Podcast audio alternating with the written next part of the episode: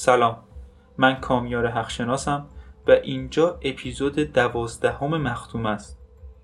این قسمت تو تاریخ دهم مرداد ماه 1399 منتشر شده. طبق روال باقی اپیزودها این اپیزود هم برای افراد زیر 18 سال مناسب نیست و ممکنه محتوای این اپیزود برای همه مناسب نباشه.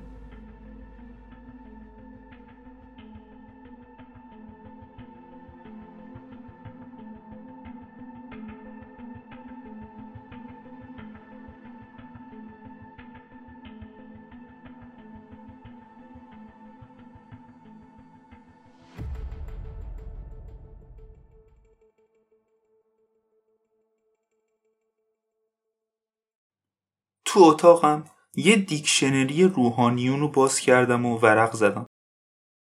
بعد از یه مدت دیدم دارم راجع به سینت مری گورتی می‌خونم که سال 1890 تو ایتالیا به دنیا آمده بود. وقتی دوازده سالش بود یه مرد جوون شروع به پیشنهاد دادن بهش کرد. نهایتا به دختره تجاوز کرد و تهدیدش کرد که اگه مقاومت کنه میکشتش. مقاومت کرد و اونم کشتش. چاقو پشت هم بهش ضربه زد. دختره تو 24 ساعت مرد. فهمیدم که بعد 8 سال حبس رفتار قاتل دختره عوض شد و 27 سال بعد اون آزاد شد. و روز کریسمس سال 1937 اون توی مراسم مذهبی در کنار مادر بیوه شده اون دختر شرکت کرد. از اون موقع کسایی که موافق لغو مجازات اعدام بودن از اون به عنوان یه مثال استفاده می‌کردم. همیشه چیزای جالبی توی این کتاب پیدا می‌کردم. برای شام رفتم رستوران بغل هتل ولی زیاد اشتها نداشتم. گارسون بهم پیشنهاد داد که باقی مونده غذامو برام بپیچه تا ببرم. گفتم خودشو اذیت نکنه. پس رفتم سمت آرمسترانگ و رو میز گوشه بار که همین چند روز پیش همه چیز از اونجا شروع شده بود نشستم. کیل هانیفورد سه شنبه اومده بود تو زندگی من و الان شنبه بود. ولی به نظر میومد بیشتر طول کشیده باشه. تا جایی که به من مربوط بود همه چیز از سهشنبه شروع شده بود ولی در حقیقت شروع این داستان مال خیلی قبل تر از اون بود. یه قلوب از قهوه و بربنم خوردم و به این فکر کردم که رد این موضوع رو تا کجا میشه دنبال کرد. از یه نقطه‌ای به بعد وقوع این اتفاقا اجتناب ناپذیر شده بود. ولی من نمی‌دونستم اون نقطه کجا بوده. می‌تونست اون زمانی که ریشی واندرپوئل و وندی هانیفورد همدیگر رو دیدن باشه. اون نقطه یه جورایی نقطه عطف تو زندگیشون به حساب می اومده. ولی شاید سرنوشت اونا از خیلی قبلتر مشخص شده بود و دیدار اونا فقط اینو مشخص کرده که این دو نفر سرنوشتشون رو با هم تجربه کنن. شاید به خیلی وقت پیش برمیگشت. زمانی که رابرت بوهلر تو کره مرد و مارگاریتا واندرپول رگش رو تو هموم زد. شاید تقصیر حوا بود که با سیباور رفت. دادن آگاهی از خیر و شر به بشریت کار خطرناکیه. برای این خانم یه نوشیدنی می‌خری؟ بالا رو نگاه کردم. تارینا بود. تو لباس کارش نبود و لبخندش وقتی صورت منو دید محو شد. گفت هی حواست کجاست؟ تو فکر بودم. می‌خوای تنها باشی؟ این آخرین چیزیه که می‌خوام. یه چیز راجع به اینکه برات نوشیدنی بخرم نگفتی؟ آره گفتم. به گارسون علامت دادم و دو تا کوکتل استینگر سفارش دادم. اون راجع به چند تا مشتری عجیب و غریب که شب قبل داشت حرف زد. چند دور مشروب با حرفای همینجوری گذشت. بعدش دستش آورد جلو با انگشتش چونم و لمس کرد. هی هی حالت به نظر خوب نمیاد. مشکلی داری؟ روز بدی داشتم. رفته بودم یوتیکا و اونجا یه مکالمه ای با یکی داشتم که خوشایند نبود. همون کاری که اون شب راجبش حرف می‌زدی؟ باد راجبش حرف زدم؟ آره فکر کنم زدم. دوست داری الان راجبش حرف بزنی؟ شاید یکم بدتر. حتما. یه مدت اونجا نشستیم و چیز خاصی نگفتیم. بار شنبه ها خلوت بود. توی یه نقطه دوتا بچه اومدن تو. نمیشناختمشون. مت مشکلی پیش اومده؟ جوابشو ندادم. متصدی بار چند تا آبجو بهشون فروخت و اونا رفتن. و من نفسی که نمی‌دونستم حبس کردم و بیرون دادم. مت یه واکنش بود. فکر کردم می‌خوان از اینجا دزدی کنم. بذارش به حساب بیعصابیم. حتما دستش رو دستام گذاشت. گفت داره دیر میشه. واقعا؟ آره می‌خوای تا خونم قدم بزنیم؟ طبقه دهم یه ساختمون تازه ساخت تو خیابون دهم زندگی می‌کرد. دربون سرشو آورد بالا و بهش لبخند زد. تارینا گفت یکم مشروب دارم و از جیمی هم بهتر می‌تونم قهوه درست کنم. می‌خوای بیای بالا؟ بدم نمیاد. آپارتمانش بزرگ نبود. یه اتاق داشت که توش یه تخت باریک گذاشته بود. به هم نشون داد که کتمو کجا آویزون کنم و خودش رفت آهنگ بذاره. گفت میره قهوه بذاره ولی من گفتم قهوه نمی‌خواد. برای هر دومون نوشیدنی درست کرد و روی راحتی مخملی قرمز نشست و منم روی صندلی دستهدار خاکستری نشستم. گفتم جای قشنگیه. دارم درستش می‌کنم. چند تا عکس می‌خوام رو دیوار آویزون کنم و این صندلیام باید عوض شن. ولی تا اون موقع به کارم میام. چند وقت اینجایی؟ از اکتبر بالا شهر زندگی می کردم و متنفر بودم از اینکه هر روز مجبور می شدم تا سر کار تاکسی بگیرم. تا حالا ازدواج کردی تارینا؟ سه سال متعهل بودم. الان چهار ساله که طلاق گرفتم.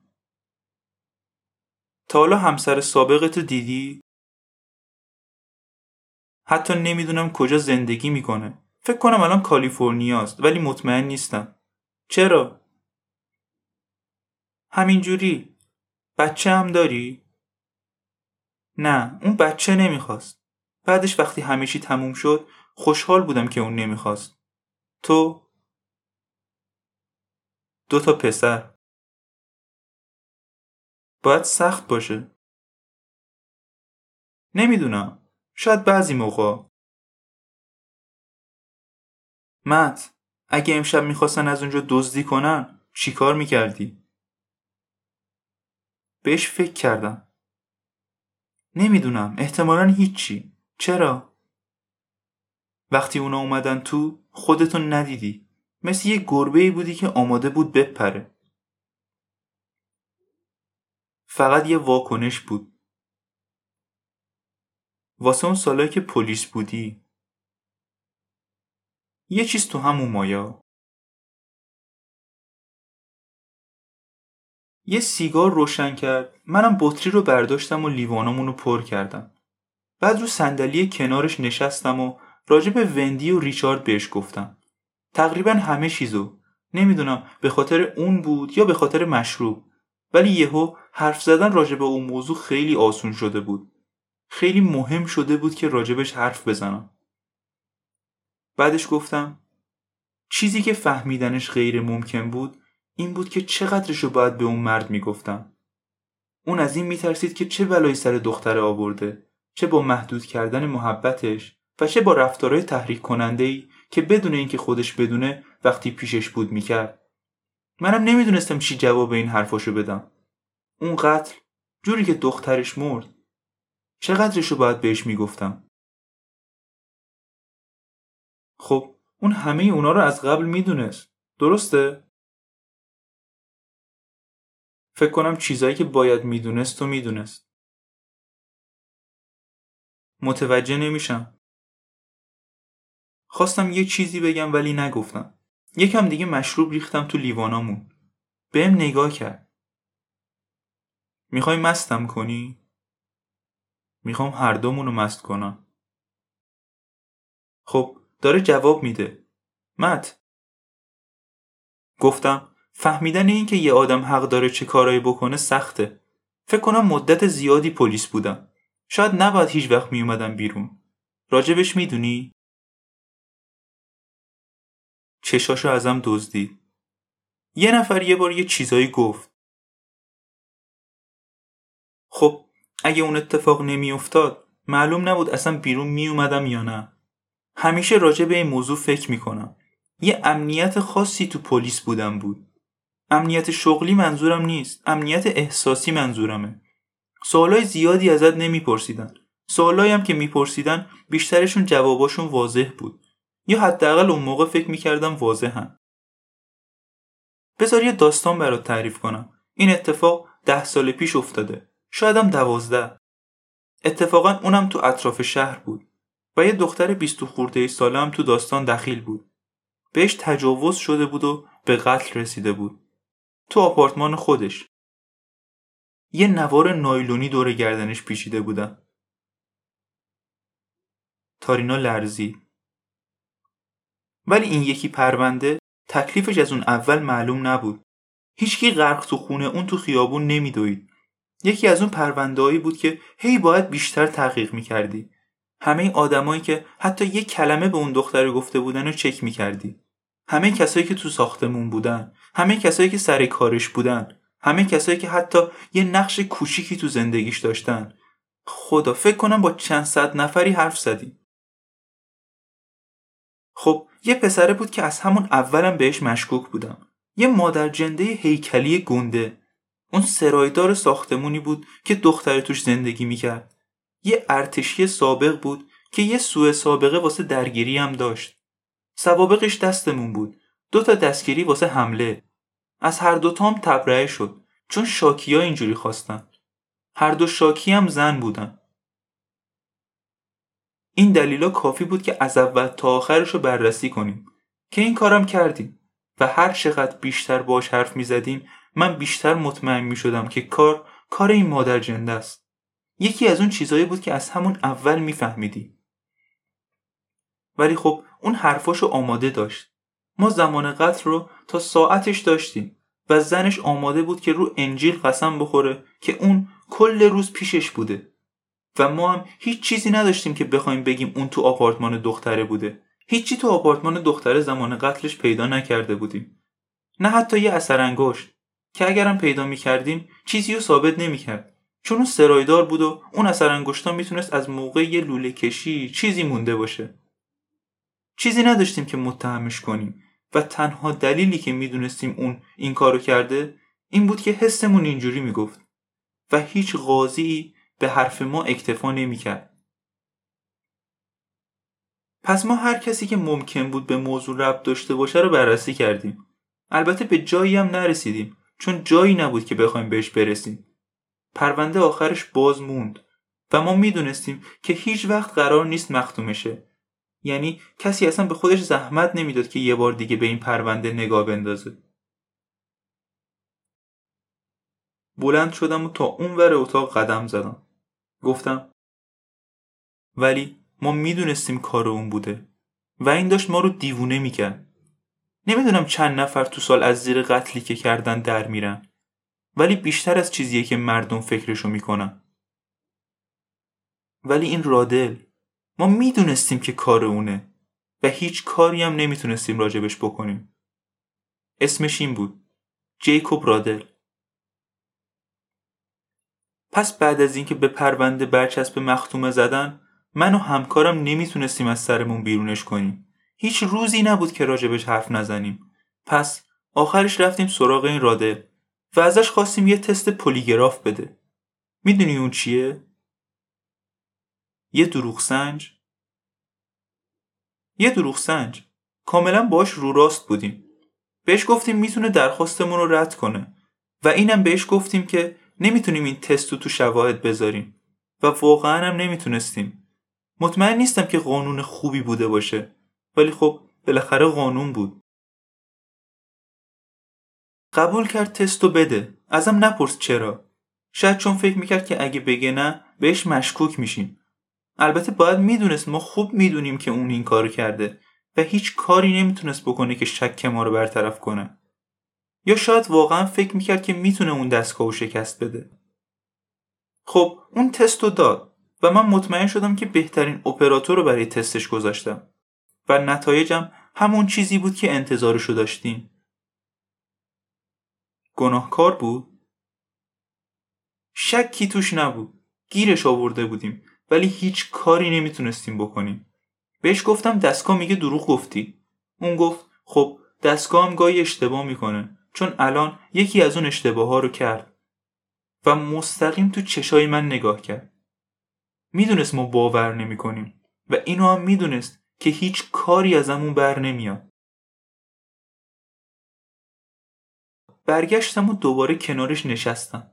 یکم از مشروبم خوردم و برای یه لحظه چشامو بستم و نگاه تو چشای اون حرومزاده اومد جلو چشم. تارینا پرسید چیکار کردی؟ با همکارم راجبش حرف زدیم اون می‌خواست بندازتش تو رودخونه منظورت اینه که بکشینش؟ بکشیمش بعد بذاریمش تو سیمان و بندازیمش یه جایی تو هاتسون تو همچین کاری نمی کردی. نمی‌دونم شاید می‌کردم می‌دونی کار اون بود اون دختره رو کشته بود و احتمالش خیلی زیاد بود که دوباره هم همین کار رو بکنه. اوه به جهنم. همش این نبود. اینکه ما می‌دونستیم اون این کارو کرده و اونم می‌دونست که ما می‌دونیم این کارو کرده ولی مجبور بودیم صاف صاف بفرستیمش خونه این خیلی بدترش می‌کرد. تو اون اوضاع انداختنش تو رودخونه ایده خیلی خوبی هم به نظر میومد احتمالش بود انجامش بدم. ولی اون لحظه فکر یه چیز بهتر افتادم. چی؟ یه دوست تو اداره مواد مخدر داشتم. بهش گفتم هروئین نیاز دارم. خیلی زیادم می‌خوام. و بهش گفتم همشو پس می‌گیره. بعدش یه بعد از که رادل و زنش بیرون بودن من رفتم داخل و هروئینا رو جاسازی کردم. تو هر جای واضحی که می‌شد مواد دو قایم کرد اونا رو گذاشتم. بعدش زنگ زدم به همون دوستم. بهش گفتم کجا می‌تونه موادش پیدا کنه. اونم کارشو درست انجام داد. با جواز و همه چیز. و اون رادل قبل از اینکه بدون چی سرش اومده تو زندان بود. ناخداگاه لبخند زدم. بین دادگاه و روز محاکمش رفتم دیدنش.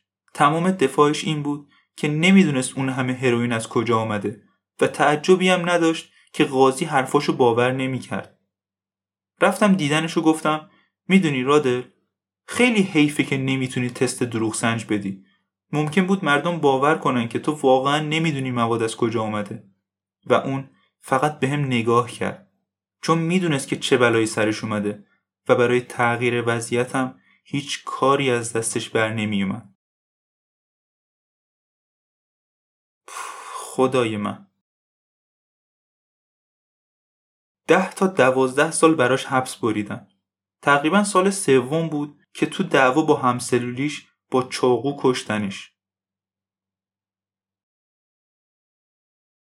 موضوع اینه که به این فکر میفتی که چقدر حق داری اتفاقا رو دستکاری کنی. من حق داشتم اونجوری براش دام پهن کنم. نمی‌تونستم ببینم آزاد داره راه میره و چه راه دیگه ای داشتم که گیرش بندازم. ولی اگه نمی‌تونستیم گیرش بندازیم حق داشتیم که این کارو باش بکنیم. همیشه با این موضوع مشکل دارم. باید یه مرزی یه جا باشه و فهمیدن اینکه اون مرز کجا باید کشیده شه سخته. بعد یه مدت اون گفت که وقت خوابشه. گفتم من میرم. مگه اینکه ترجیح بدی بمونی؟ معلوم شد که به هم میاییم. برای یه مدت همه سوالای سخت رفتن و یه جای تاریک قایم شدن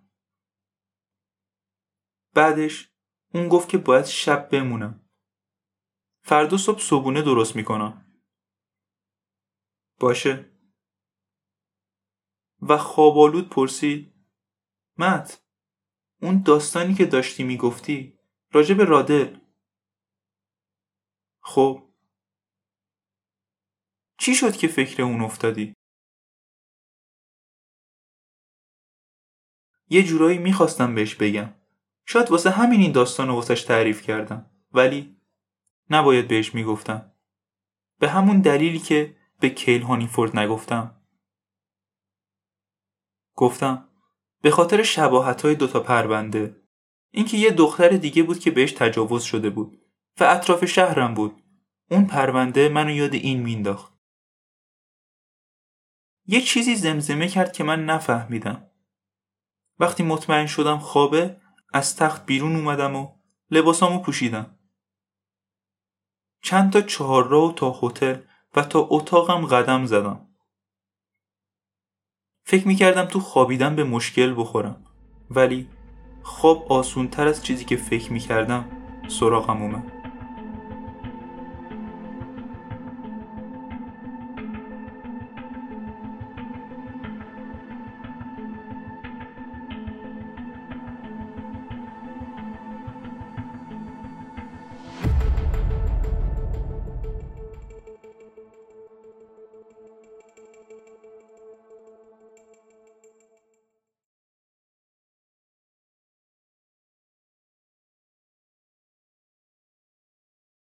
وقتی رسیدم دعای کلیسا تازه شروع شده بود.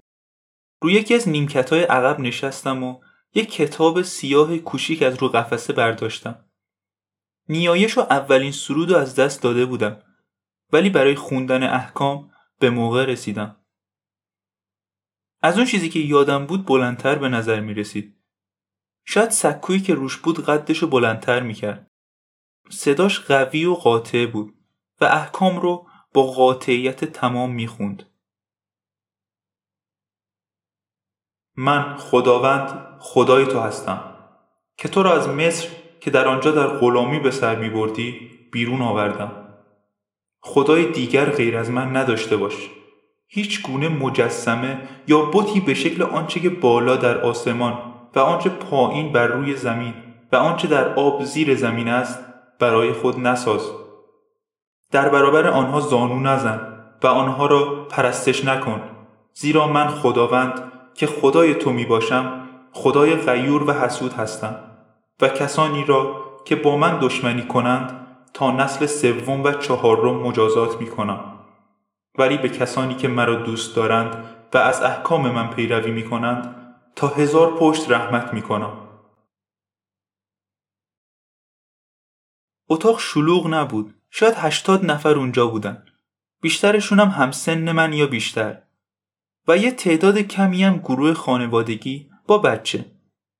کلیسا برای چهار پنج برابر این تعدادم جا داشت. فکر کنم بیشتر کسایی که برای عبادت به اینجا می اومدن رفتن جای دیگه و جاشونو ایرلندیا و ایتالیایی گرفتن.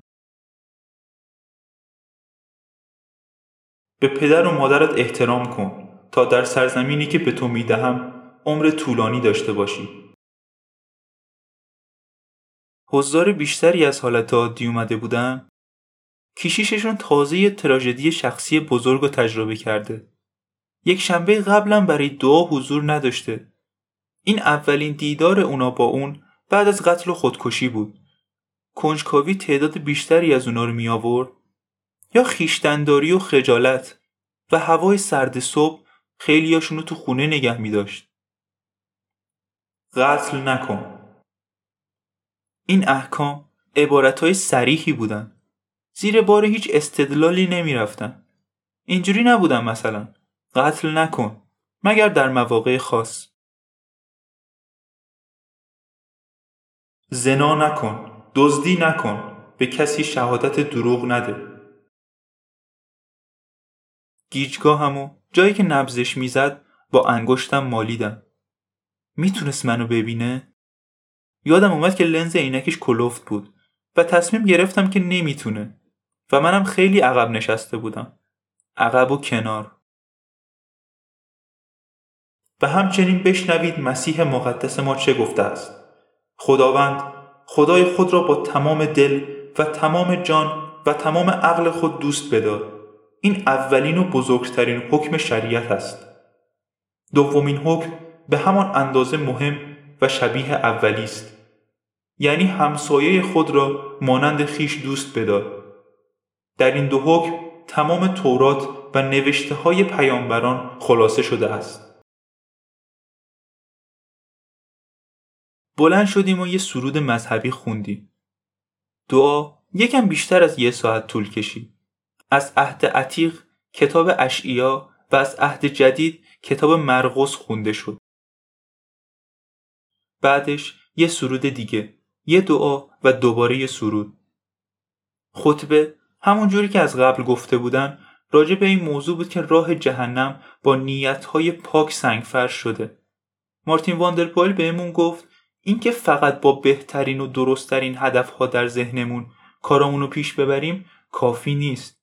چون بهترین هدفها هم اگه با کارهایی که خوب و درست نیستن همراه بشن فایده ای ندارن. زیاد به اینکه چجوری داشتیم موضوع رو توضیح می‌داد توجه نکردم. چون ذهنم درگیر اصل قضیه بود. به این فکر کردم که کدوم بدتره. اینکه کار غلط رو برای یه دلیل درست انجام بدی یا اینکه کار درست رو برای یه دلیل غلط انجام بدی. اولین بار یا آخرین باری نبود که به این موضوع فکر می‌کردم. بعد وایسادیم و اون دستاشو باز کرد. رداش مثل بالی پرنده درست شده بود. صداش مرتعش و تنیندار بود. ای پدر ما که در آسمانی نام تو مقدس با. اراده تو چنان که در آسمان انجام می شود بر زمین نیز به انجام رسد. نان روزانه ما را امروز به ما عطا فرما و قرضهای ما را ببخش چنان که ما نیز قرضداران خود را می بخشیم و ما را در آزمایش میاور بلکه از آن شرور رهاییمان ده. زیرا پادشاهی و قدرت و جلال تا ابد از آن توست. آمین. چند نفر قبل از اینکه به حرفای آخر کشیش واندرپویل گوش بدن رفتن. بقیه صف کشیدن تا باش دست بدن. تونستم آخرای صف وایسم. وقتی بالاخره نوبت من شد واندرپویل یه نگاه بهم کرد. می‌دونست قیافم آشناست. ولی نمی‌تونست بفهمه چرا. بعدش گفت چرا آقای اسکادره؟ قطعا هیچ وقت انتظار نداشتم شما رو تو مراسم دعامون ببینم. دلپذیر بود. خوشحالم که اینو میشنوم. انتظار نداشتم شما رو دوباره ببینم و فکر نمی کردم ملاقات قبلیمون شما رو به سمت جستجو برای وجود خدا ببره. از روی شونم به پشت سرم نگاه کرد. یه لبخند نصفه و نیمه رو لبش داشت. خدا کاراشو به طرز رازآلودی پیش می‌بره. اینطور نیست؟ اینطوری به نظر میاد. دوست دارم باهاتون صحبت کنم کشیش واندرپایل. فکر کنم خصوصی. گفت او خدا فکر کنم امروز سرم خیلی شلوغ باشه. مطمئنا سوالای دینی زیادی دارین. آدم همیشه پر از سوالات مختلفه و نیاز داره سریعا جواب سوالاشو پیدا کنه. ولی نمی‌خوام راجع به دین باهاتون صحبت کنم آقا. در مورد پسرتون و وندی هانیفورده هر چیزی که می‌دونستم رو بهتون گفتم. متاسفم ولی فرقی تو موضوع ایجاد نمی‌کنه و بهتره همین حالا این مکالمه رو داشته باشیم و بهتر خصوصی باشه. بهم زل زد و من تغییرات احساسی چهرش رو نگاه کردم. گفت بسیار خوب. چند تا کار دارم که باید بهشون رسیدگی کنم ولی زیاد طول نمی‌کشه. منتظر موندم و کاراش بیشتر از ده دقیقه طول نکشید. بعد کنار من با هم به پشت کلیسا رفتیم و از یه در وارد خونه کنار کلیسا شدیم و به همون اتاقی که دفعه قبل اونجا بودیم رسیدیم. آتیش الکتریکی روشن بود و اون مثل دفعه قبل کنار آتیش وایساد تا دستاشو گرم کنه. گفت من صبحها بعد از دعا یه فنجان قهوه می‌خورم. شما قهوه می‌خواید؟